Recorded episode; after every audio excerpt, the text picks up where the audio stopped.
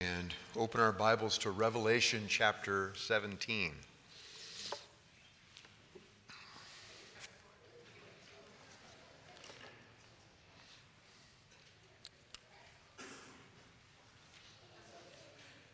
Let's pray. Father, we do worship you this morning. We recognize that you alone are God. You are the only one who is holy. You're the only one who is all wise, all powerful, the one who is good, the one who is compassionate, the one who is merciful. All of these things highlighted, frankly, in your response to sin. Thank you that you have provided a way of redemption. Thank you that while you make it possible for men to be reconciled to you, that there is also a day coming where there is a wrath to come. And that wrath is just as right as your love and your grace and your mercy. Father, I pray that as we as we study these things that we would be encouraged all the more to to preach your gospel to those who are facing this wrath that is yet to come. And so, Father, encourage our hearts as we see you in your word this morning. In Jesus' name, amen. Okay, last week, as we started here into chapter 17, we were seeing, uh, we've had the six bowls or seven bowls poured out that are the final wrath of God, right? These are the ones that are unmixed, undiluted. This is, this is the full strength, uh, no fractions. Uh, when God judges something, it's all of it. It's no longer restrained, it's no longer um, hindered by mercy. And we have an angel who approaches John, one of the angels that had poured out one of the seven bowls, and he says, Come here, I want to show you the judgment on Babylon the Great. And we saw last week, as we started into chapter 17, we see a woman who is seated upon this um, beast, and she is dressed in scarlet. So let's, let's uh, we'll start in verse 1 and then just read through and, and finish up where we were last week. Then one of the seven angels who had the seven bowls came and spoke with me, saying, Come here, I will show you the judgment of the great harlot who sits on many waters, with whom the kings of the earth committed acts of immorality, and those who dwell on the earth who were made drunk with the wine of her immorality. And he carried me away in the spirit into a wilderness, and I saw a woman sitting on a scarlet beast, full of blasphemous names, having seven heads and ten horns.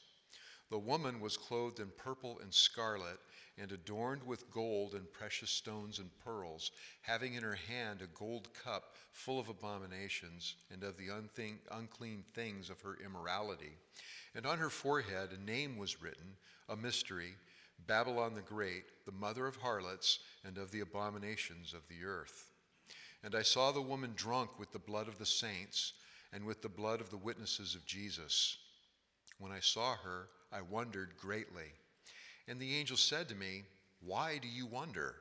I will tell you the mystery of the woman and of the beast that carries her, which has the seven heads and the ten horns. And so here we have John. He sees this, and what is this? And the angel says, All right, I'm going to explain it to you. Now remember that as John is writing his book, he is what was what command was given to John at the beginning of this book? What command was given to him? Write. W R I T E. So he is recording the things that he sees. John does not give a lot of interpretation of what he sees, he's recording it. So when we see interpretations, explanations, those are explanations that are being given to John and thereby being given to who? to us, to the reader. And so the angel comes through and he says, Okay, you're amazed. Ah, I'll explain this to you. And so, again, as we looked last week, uh, there's a description of her. Um, and she is, Babylon the Great is the poster child for false religion. So when you have the, the religions of the world, Babylon the Great is going to be the face of those. Does that make sense? All right. Now, that is that aspect of Babylon the Great. That's why, again, when we were talking last week about symbols and, and, and what they mean, this one is a symbol on, on different levels. So, this is a, you know, is this woman, is this an actual woman in history? No, she is a picture, she is a symbol. So, in this aspect, this is something that is symbolic, it is um, a, a metaphor in order to be able to communicate a concept. And again, we've got this beast with the seven heads and the ten horns, and we saw this back in chapter 13. And frankly, that's not the first place we see this creature now, is it? If you go back to the book of Daniel, you're going to see this creature. And so, again, these things that in chapter 17 and 18 especially, we're seeing things that are Old Testament that are being carried through. So these are pictures that were given, you know, to Daniel. When did Daniel live?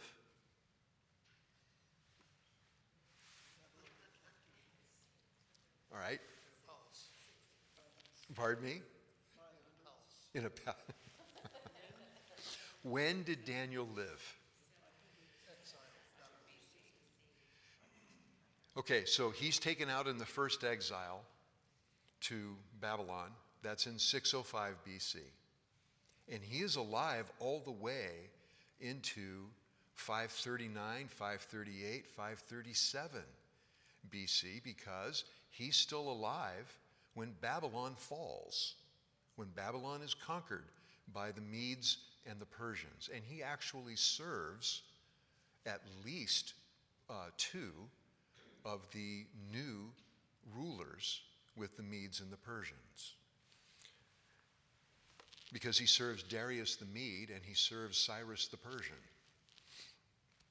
So Daniel is 600 years, almost 700 years before John is writing. So he's going to give an explanation of the woman and the beast. Verse 8 the beast that you saw was and is not, and is about to come up out of the abyss and go to destruction. Now, that language is, does that sound similar to language used to describe somebody else in this book? Okay, so if you flip back to chapter 1, you see for instance, uh, chapter 1, verse 8. This is uh, God speaking I'm the Alpha and the Omega, says the Lord God, who is, and who was, and who is to come.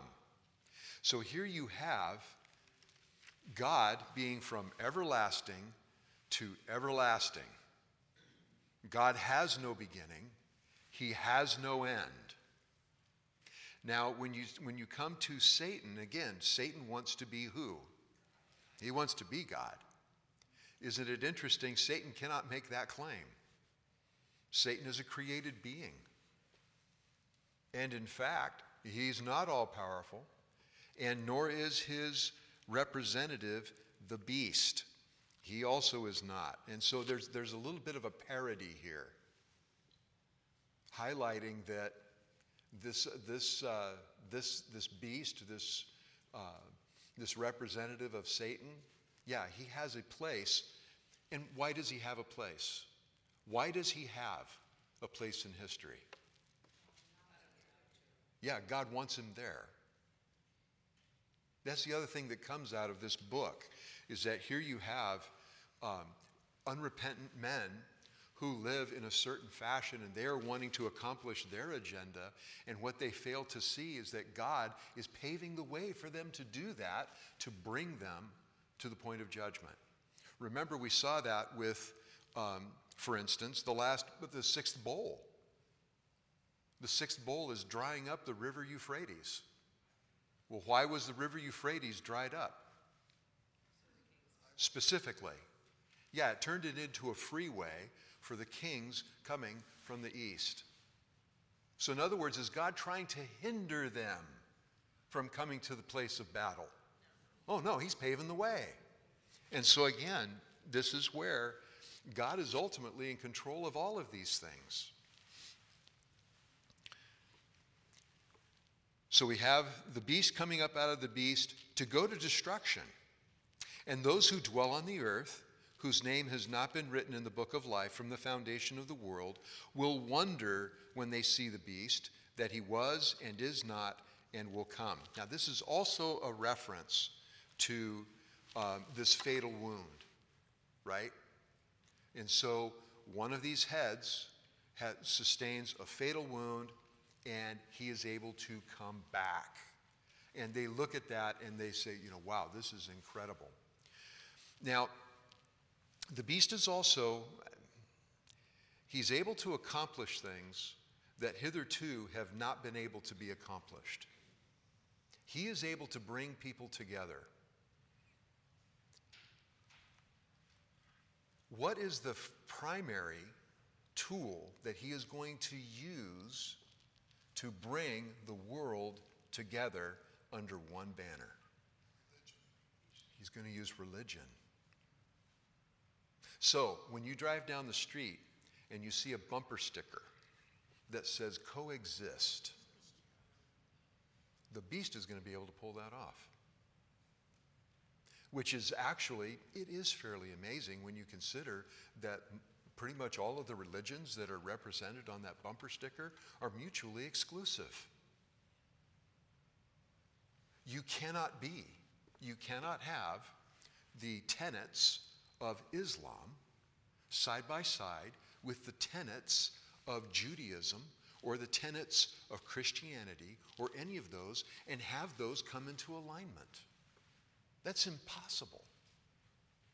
And yet, the beast is able to rally everybody under one banner. Now, we're going to get into that at length here momentarily. Now, again, you have those who dwell on the earth in this book who is represented by that phrase, those who dwell on the earth. Unbelievers. And so you have unbelievers, and, and the characteristic, the identifying feature of an unbeliever is one whose name has not been written in the book of life before the foundation of the world. Now, I know that election, the doctrine of election, is, is one that is controversial in the church. I don't know any way to get around it here. That's about as plain as you can put it. If you're redeemed, your name was written in God's book before there was a planet which ought to be, frankly, tremendously encouraging, right? It should be. And so their names are not there. And because their name is not recorded in the book of life, because they're not elect, because they're not going to be redeemed, what are they subject to? They're subject to God's wrath, they're also subject to something else deception. Exactly. And so here you have, and again, remember that when a person is deceived, do they know they're deceived? No, they don't. They believe that to be true. So again, when you talk about, you know, this is a sincerely held belief, it may be a sincerely held belief. That doesn't mean that it's actually true. If you have vertigo, you may sincerely believe that up is down and down is up. You may sincerely believe that. And if you act on that sincerely held belief, what are you going to do? You're going to crash your aircraft. if you're a pilot. You're going to crash. So again, sincerity doesn't have anything to do with it. Verse 9 Here is the mind which has wisdom. Now, whenever you see that phrase, what does that what does that you know bring up in your in your mind?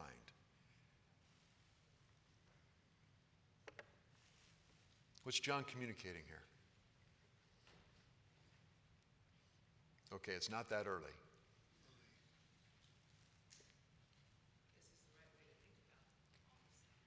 okay here so here is the mind which has wisdom this is something that uh, when you when you see this, you should be able to get an idea as to what is happening and why. Now, does that mean that we will be able to do that? Are we going to be able to figure all these things out? Are we going to be able to, to attach names to identities ahead of time? No. Who's the beast? Beats me. Is he going to exist? Yes. Is there a time when his identity is going to be able to be determined? Yes. When is that going to happen? Whenever this happens. So, again, the idea of, of getting all tied up in knots is to, okay, well, is this Nero coming back to life? Is this Henry Kissinger? Uh, is this, you know, whoever? you know, there's all kinds of names that have been suggested for this over the years. Sure. No. So the question was, can the beast be a female? No. Oh, as much as we might want to think it's Nancy Pelosi, you know, no. Well, he's referred to as he consistently. And um, Okay, now that actually, okay, let's, let's, let's go there for just a moment. We got a little bit of time today.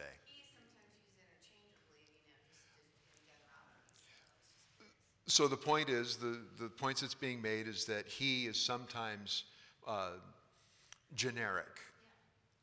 Um, okay, so the, another point is being made that man is generic, not he. Um, one of the signs in Israel of their apostasy was they began to worship a particular deity. You find that deity in the book of Jeremiah. The deity is not named, but has a characteristic. Anybody have any idea who I'm talking about? Not Ishtar. What, what the what many of the Israelites began to worship was the Queen of Heaven. The Queen of Heaven. Now, how does God represent himself? He is the King of heaven. Again and again, this is not to, um, this is not to d- demean women in any way, shape, or form. But and again, go back to the culture. What status did women have in Israel? Were they elevated? No, they tended not to be. And when you look through uh, the history of Israel, how many female leaders were there? Not many, right? Was there a female judge? Yes. Who was that? Deborah, yes. Uh, she was a good leader. How many queens of Israel or Judah were there?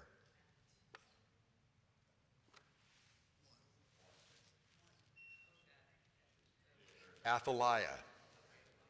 Remember, because Athaliah went a little nutso and she destroyed pretty much the entire male line, and only one was left. Who was that? Joash. And so, and she reigned as queen until she got deposed. There was a question, Gunner.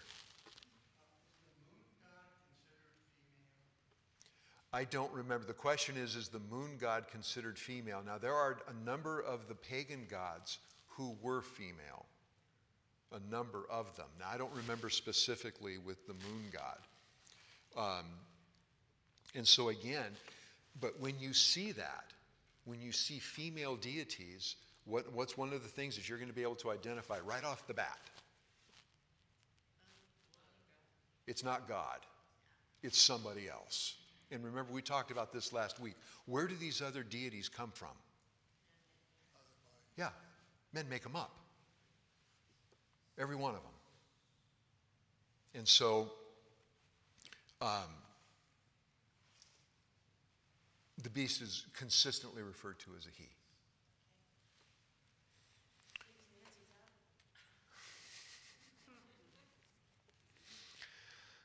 So here's the mind which has wisdom. The seven heads are seven mountains on which the woman sits, and they are seven kings. Stop there for a moment. So here you have the heads being represented, they're representing two things. They represent mountains, they represent kings. How is the idea that this woman sits on seven mountains usually interpreted? Often interpreted. Okay, it's interpreted as Rome. Why? Right. So Rome sits on seven mountains. Now, there's actually more than seven. But in the first century, you know, who, who's the world empire at the time John is writing? It's Rome. What was Rome? Even in that day, Rome was known for being the city on seven hills. So that was something that was known. That was a characteristic of them in that day. And so if you were to say to a first century person that this is somebody who, who sits on seven hills, what would be likely, very likely, the first thing that came into their head? It's a, he's talking about Rome. Now, the idea here about these seven mountains, they could be seven physical mountains, seven hills. In the Bible, Mountains can also refer to power. Now, for instance, um, David in the Psalms uses this often, actually, when he talks about coming up to Mount Zion. What is significant about Mount Zion? Okay, that's where Jerusalem is. What did Zion represent?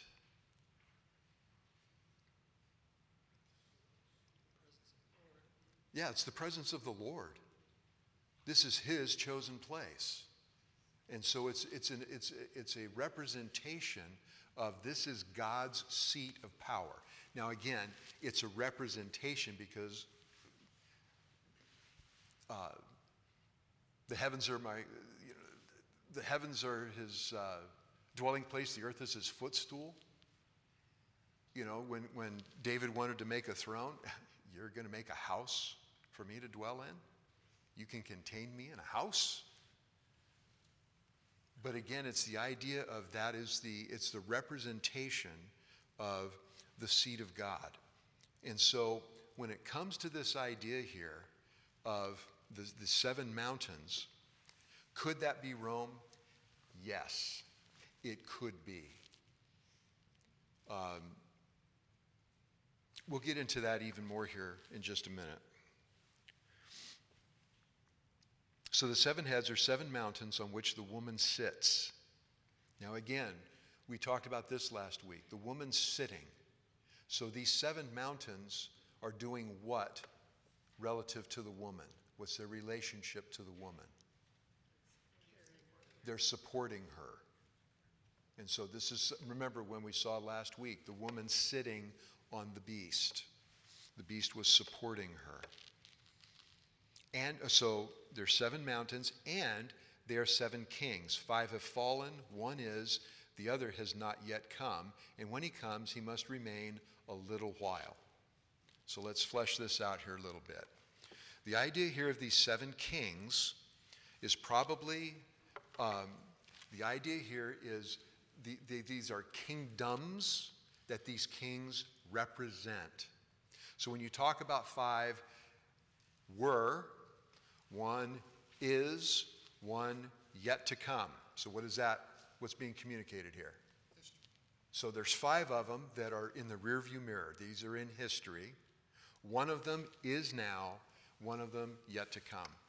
If you were to go to history, you would find that there were, have been five world empires that were basically anti Israel. So if you go back, you would find Egypt, you would find Assyria, you would find Babylon, Medo Persia, Greece. Those would be the five empires that would be referred to here. Which one is? That's Rome. Which is the one that's to come? That is an empire that has not yet happened.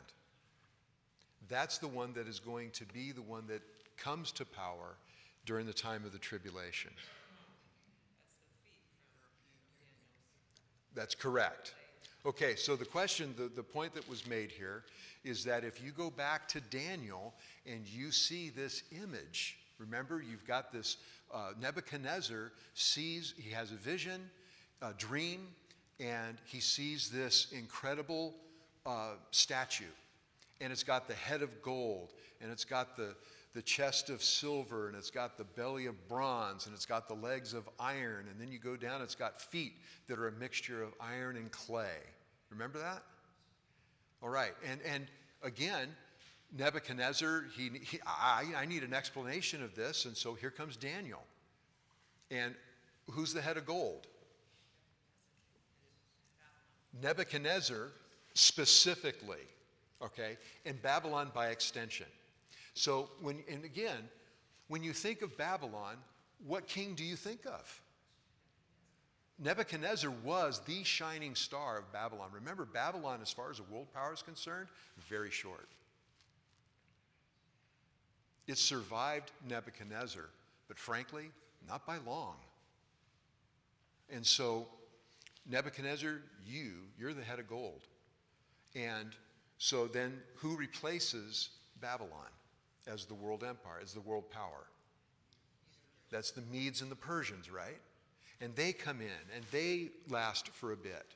And then they get taken out by who? Greece, but specifically by Alexander the Great. So he comes in and he takes out the Medo Persians, and now Greece is the, the big deal. And Greece gets replaced by Rome. What's the Greek contribution here? What's the great contribution by the Greeks? Their language. Their language is across the world. It's basically it's the it's the, the, the trade language throughout the world. And then what does Rome contribute? Yeah, you've got the Roman roads. So now all of a sudden you've got the path for the gospel to spread throughout the, the world and a language that is common. So you have these different empires that are being represented here.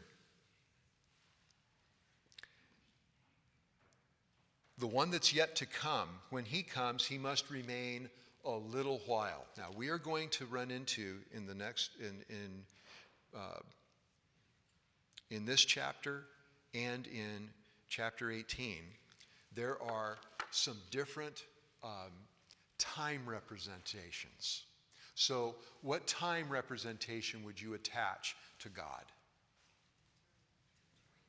He's eternal, right? everlasting to everlasting. You know, he spans time, he has no beginning, he has no end. You know, God is just God is. That's why he can say, I am, right? It's always present tense. So here you have God who spans everything. Then you have others, and you start to see, well, this guy, this one's going to come along for a little while. And in, in a few verses, we're going to see, and then you've got people who come to power for one hour. So, what is being, what's the relative, what's the relativity there with these times? So, he's going to rule for a little while. Relatively short, not instantaneous. You know, he's not a flash in the pan uh, necessarily. And then you've got these who rule for one hour. What's that getting at?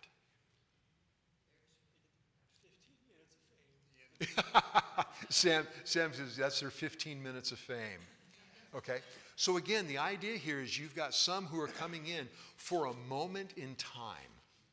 That's probably the best way to look at that. This is a moment in time. And relative to these other things, it's a short moment in time. Then you have others, yeah, they're going to be in power, but it's something that's not going to be long. And then, of course, you've got these others that are much longer than that. So, you have these seven kings, five have fallen, one is, the other has not yet come, and when he does, he's going to be he's going to hang around for a bit. Verse 11.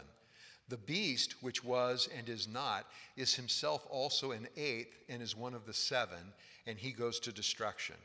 So the beast is concurrent with the seventh. Does that make sense? He's happening at the same time. He's the embodiment of that. So the beast, uh, when, you, when you talk about the seventh king that is to come, the beast is going to be the Nebuchadnezzar of that kingdom. Does that make sense? He's the one who's going to be the predominant. When you think of that empire, he's the, his is the name that it's going to go by. That's the seven heads. Verse 12 The ten horns which you saw are ten kings who have not yet received a kingdom, but they receive authority as kings with the beast for one hour. So here you have ten kings, and why are these guys being given power? Why do they exist? Why does God raise them up? Serve the. To serve the beast. So these are going to be his cronies. These are going to be the guys who, uh, his underlings, who have authority, who have power, and they are going to use that to support him. Verse 13, they have one purpose, and they give their power and authority to the beast. So here you have a man who is coming in. He is the, he is the face, he is the figurehead for this seventh empire that is rising. And these ten kings are part of that, and they are supporting the beast. So if we're going to use the, uh, the imagery that John is using here to talk about the woman relative to the beast, what would that look like with the beast and these ten kings? What would the imagery be? Yeah, the beast is riding the ten kings, right?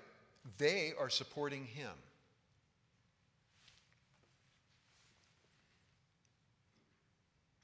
That's why you see, uh, over time, different things will happen in the world and something will come along and all of a sudden somebody goes, hey, wait, wait, wait, wait, wait. Doesn't, isn't there something like that maybe in the Bible? So uh, something was created uh, in our lifetime um, 30 years ago called the European Union, right? The Confederacy of the European nations. Now, those of us who are seasoned, do you remember hearing people go, hey, wait a minute? Could this be? Well, see, that's the thing. So the question is, were there 10? Well, there have been 10. Yeah, now it's more. So as more things were adding in, you know, people are going, hey, wait a minute, wait a minute. Uh, you could do the same thing with the G7 conference, except I think now it's the G8, right? I think it's the G8. Oh, yeah. Oh, oh, oh. Maybe. And again, we don't know who these guys are. Will it be able to be known? Absolutely, as that time comes.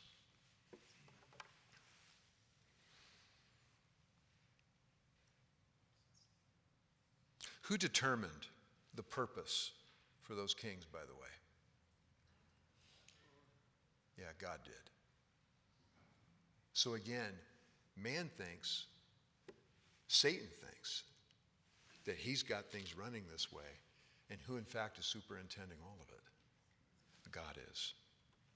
Verse 14 These will wage war against the Lamb, and the Lamb will overcome them because he is the Lord of lords and King of kings, and those who are with him are called and chosen and faithful. So, the purpose, these, these men, the beast, his, the ten kings that are supporting him, and all of those who follow him, their idea is they, their purpose is to wage war. They are anti God and not passively. Which is why, does that make sense now as to why there is so much bloodshed where believers are being persecuted and killed? These people are at war with God, and if they're at war with God, who else are they at war with? By extension. Yeah, those who follow after him. And so here you have this is, this is active. It's no longer uh, hidden, it's no longer innuendo. This is war, conflict.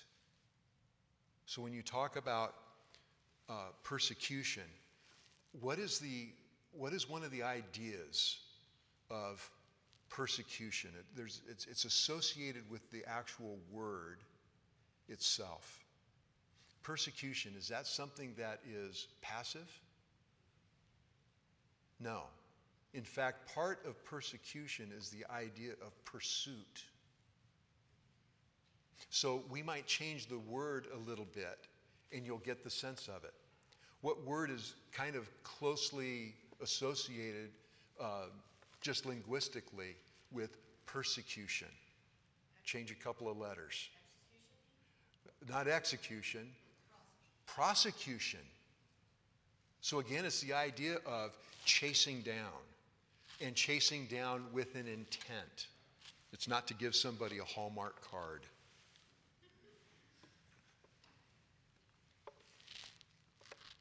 They're going to lose when they go to war with the Lamb. Why? Oh, yeah, because he's the real deal. He's not the wannabe, he's not the fake. He's the one who's King of Kings, Lord of Lords. And again, and I hope, this, I hope that this brings incredible joy to your heart. Those who follow him are who? They're called. They're chosen. And because they're called and chosen, then what are they made? Faithful. All right, verse 15. And he said to me, The waters which you saw where the harlot sits are peoples and multitudes and nations and tongues. So if you go all the way back to verse 1 here in chapter 17, come here, I will show you the judgment of the great harlot who sits on many waters. Now, if you talk about sitting on many waters, you could interpret that as well, you know, this, this woman is in a place where she is surrounded by a bunch of water. So she's in a great city that has access to the ocean or, or, or something on that order. We're not left, again, we're not being left to figure that out on our own. It's, it's given.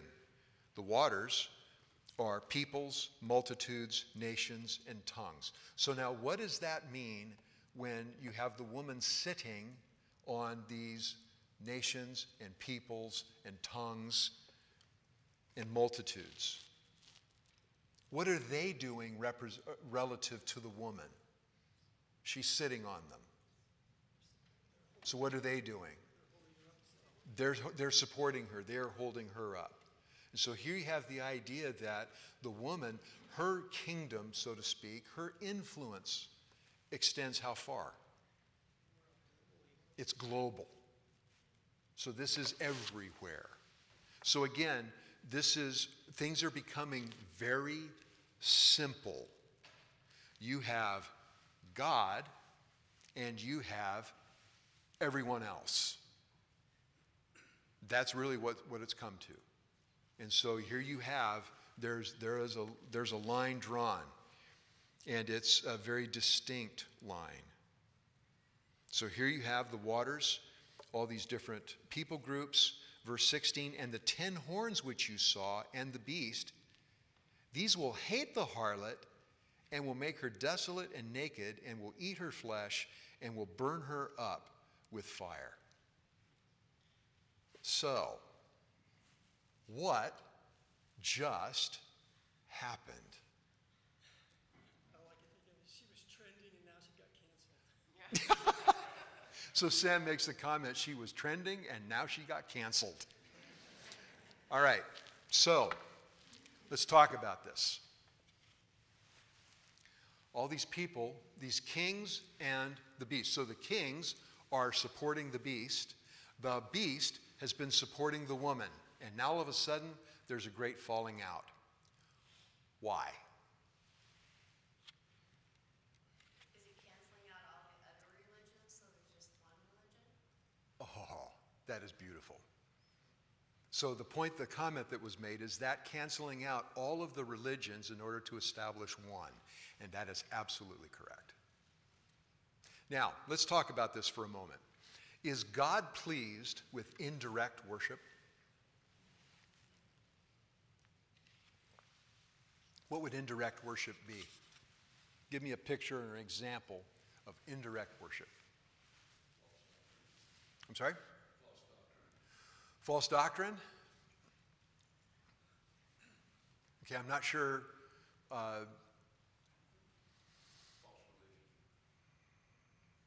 okay, well, okay, so last week when we were talking about what is the basis of religion?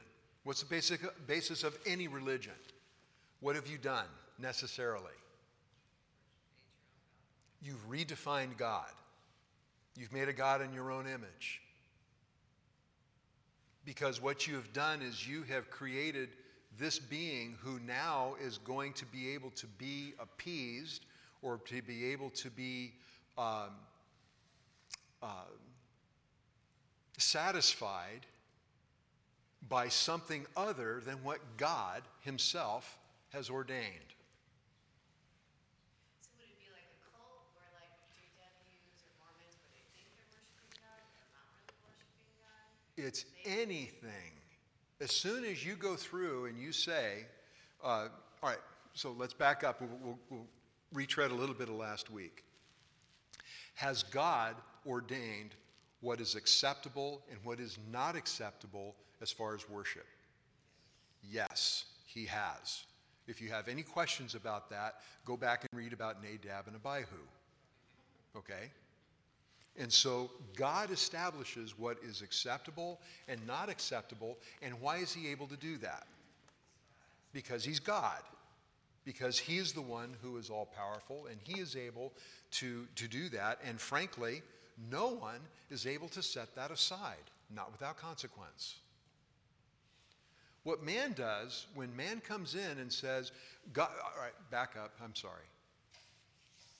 How are people made right before God? By grace through faith, right? And that has been true all the way through. In the Old Testament, when you see God saying, Listen, I want you to do this, and people say, Very well, I'm going to do that. The men of faith that are held out in Hebrews 11, that is their defining characteristic, right? Abraham believed God and it was counted to him as righteousness. Now, that's not from Hebrews, but it's the same idea. And so, when God said, I want you to do this, men who took God and women who took God at his word and did what God said in the manner in which he said it, God accepted that because they were taking him at his word. They were demonstrating faith. Does that make sense? When you take those requirements or you take those things that God puts out as this is what is right and this, this is what is acceptable, this is not what is acceptable, this is unacceptable, when you take that and you begin to twist it, you have now made a God in your own image. So any of the, of the religions that are works based, I'm going to earn my way into God's favor. God no longer is holy. God no longer has the ability to say that this is not acceptable. It doesn't matter how well you dress it up. I don't care how much lipstick you put on it, it's still a pig. And so you can't dress it up. You're not going to be able to make this acceptable. But when you come in and say, well, yeah, no, actually, yes, it is, what have you done? You've redefined God. And all of those religions, in essence, uh, that were, were, when you talk about cults, when you talk about even you know major religions, they are works based. In fact, how do you identify a cult? Typically, who in particular will a cult redefine? Christ. They don't get Christ right. They make him somebody else. And so the idea here is that that's religion. Now how now so how does this relate now to the beast? God doesn't like indirect worship. I, in fact, I was actually I, I, thought about this this morning. Last night, uh, one of our daughters-in-law made dinner, and it was quite tasty. And I made a comment. Wow, this is really good. What is implied in that comment, but not actually stated? Well, I liked it. It was good. Did I actually say to her, You did a really great job on making this? I didn't actually say that. Is it implied? It's implied, but it wasn't directly stated. Now, I said it later. I think. I think I did. I'm pretty sure I did. There's still time. That's okay. I'm looking at her right now, and she actually looks, yeah, you did. So, but here again, wow, this is really good. Is that direct praise? No. I made a comment, I made an observation. Now, she could take it as praise. But it wasn't direct. So when I, uh, several times uh, we have been driving, and Carolyn will make a comment, What a beautiful sunset.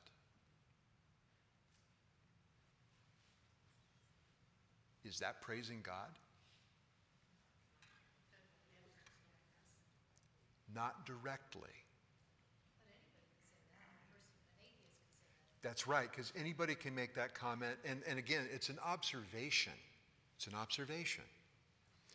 So the reason for getting through this is this God's not big on indirect worship. When we come to Him, you know,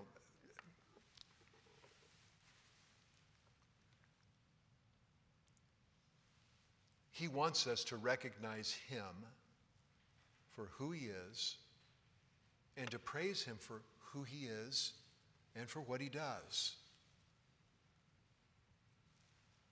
Who does Satan want to be? He wants to be like the Most High. So, a person who is in a cult, when they offer worship, who are they offering it to?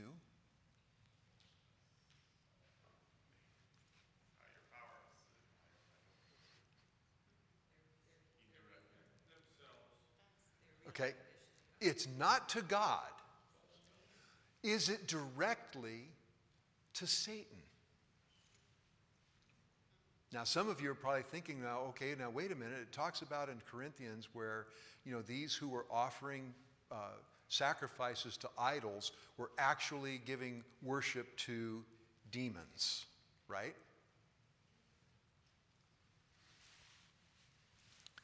Satan wants to be God. Satan's not interested in indirect worship either. So when you have the idea that you have this one world religion that has made a God of its own image, they're still not directly worshiping the beast or Satan. And so, what's, what's Satan going to do with that? Because again, what has Satan been doing? What has the beast been doing? What's the whole business of the false prophet? Yeah, the false prophet is deceiving, but he is causing the world to worship who? The beast. It's about him. All these other religions, they don't fall right in line with that. So he gets rid of them. It's just like Nebuchadnezzar, frankly, and his statue. Remember, he builds this huge statue, he sets it out there on the plain, and you know, when you hear the all the you know, when you hear the band start to play, then you are to fall down and worship that. And if you won't bow down and worship that, then you're going to get baked. You're going in the fiery furnace. So you have forced worship. That's what the beast is doing. He dispenses with religion to replace it with no, no, no, no. If you're going to worship, you're going to worship me. That's, that is now the official state religion. You worship me. Questions on that? Comments? Does that make sense? That's Satan's version of you will have no other gods before me. That's his version. And so,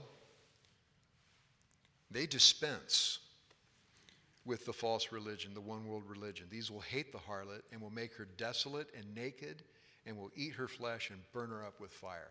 So she's not mostly dead, she's dead, dead. Verse 17 For God has put it in their hearts to execute his purpose. So, why are they doing this to the false religion? What's God accomplishing with them relative to that religion?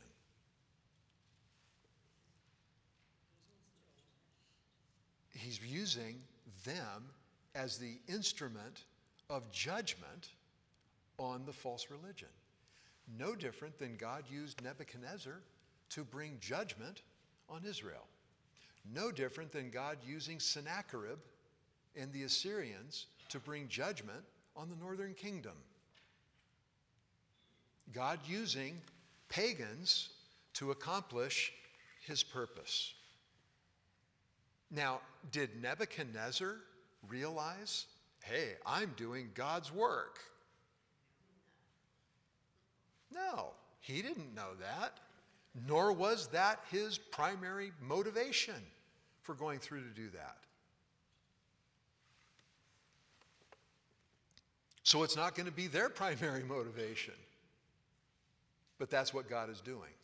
He's bringing that about to accomplish his own purpose.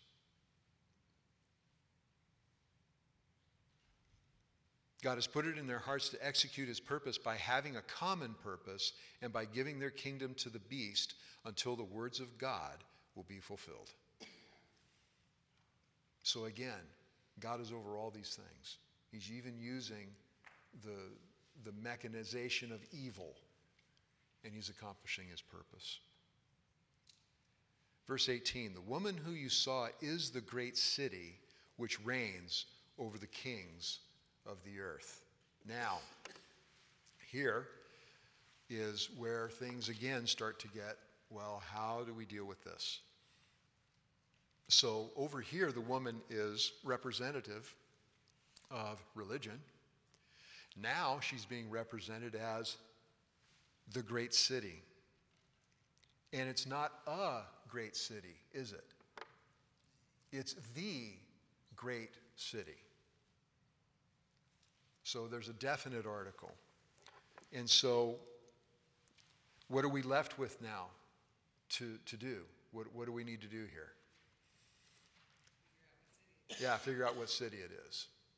And that is going to get uh, very much into chapter 18. So, this great city which reigns over the kings of the earth. So, here you have this is, this is a seat of global power. So, wherever this city is, it's like the world capital. That's the idea that's being communicated here. Now, we're going to see in chapter 18 that it is referred to a city over and over and over again. And if it's being referred to as a city that in that way, then what should we probably understand it to be? It's a city. This is a physical place. Now, it's a physical place that represents a concept, but it's a physical place. And that we're going to get into next week. All right, questions for today? I just had a comment. Sure. I watched the American Gospel again last night, and this coexist already exists.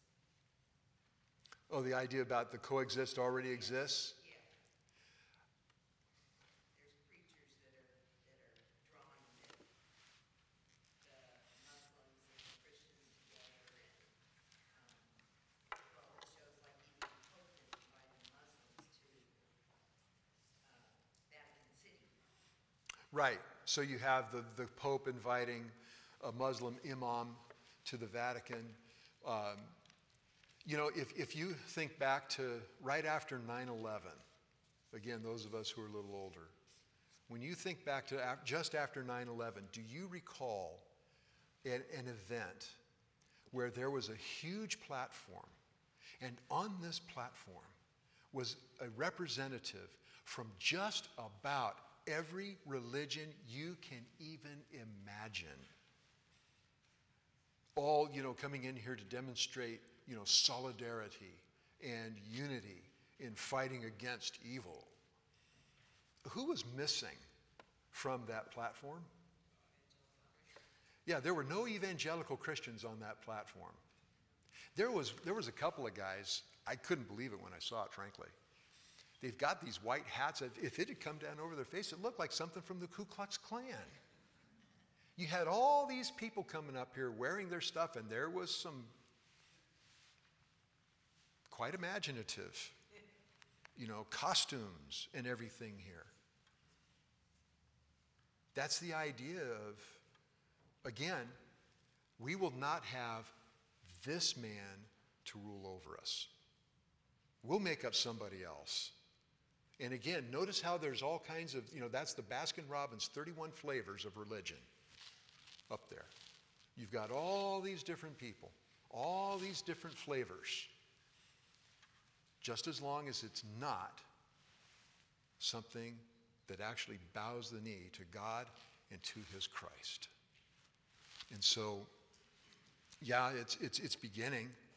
Um, on, in some ways it is, and in others, you know, you have a guy who, uh, you know, this, this Muslim fella attacked Salman Rushdie the other day. Well, why did that happen? Well, because about 30 years ago, Salman Rushdie published a book that was not very uh, admir- admiring of Islam. And the Iranian, oh, the Ayatollah Khomeini put out a fatwa against him, which basically says, Hi there, there's a price on his head. We will support you to kill him because he insulted the prophet. And now, 30 years later, here's some guy coming along going, Hey, reward money? Hey, I can do this. Why?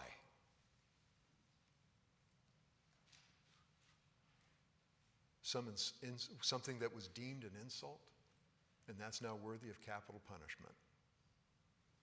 Now, the day is coming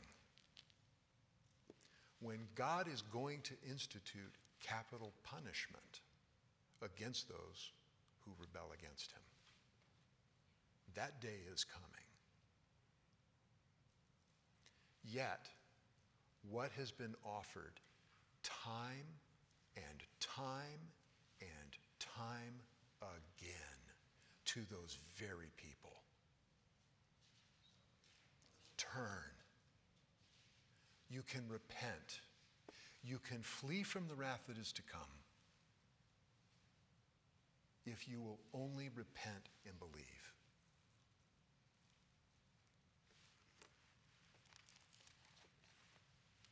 All right, let's pray.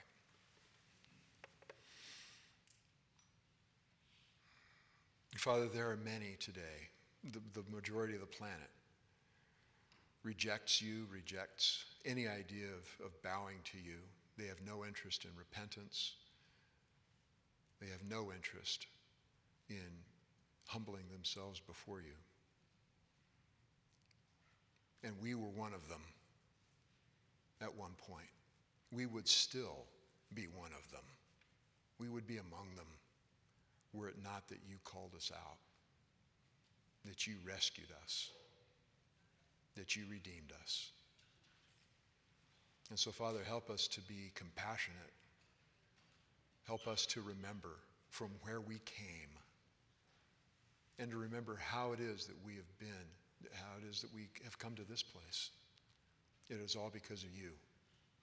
There was nothing in, and of ourselves. We would still be damned were it not for you. And so, Father, help us to be about your business. Help us to be those who are faithful. Faithful because we've been made that way, but faithful also because we long to serve you. Because we long to obey you, to demonstrate our love and our appreciation and our adoration for you through obedience. Help us to interpret your word rightly so that we may know you rightly and therefore honor you rightly and obey you rightly and worship you rightly. Thank you that you are the Almighty, you are the King of Kings, and you are the Lord of Lords. And you are accomplishing your purpose today across the board. And we worship you for being Almighty God. In Jesus' name, amen.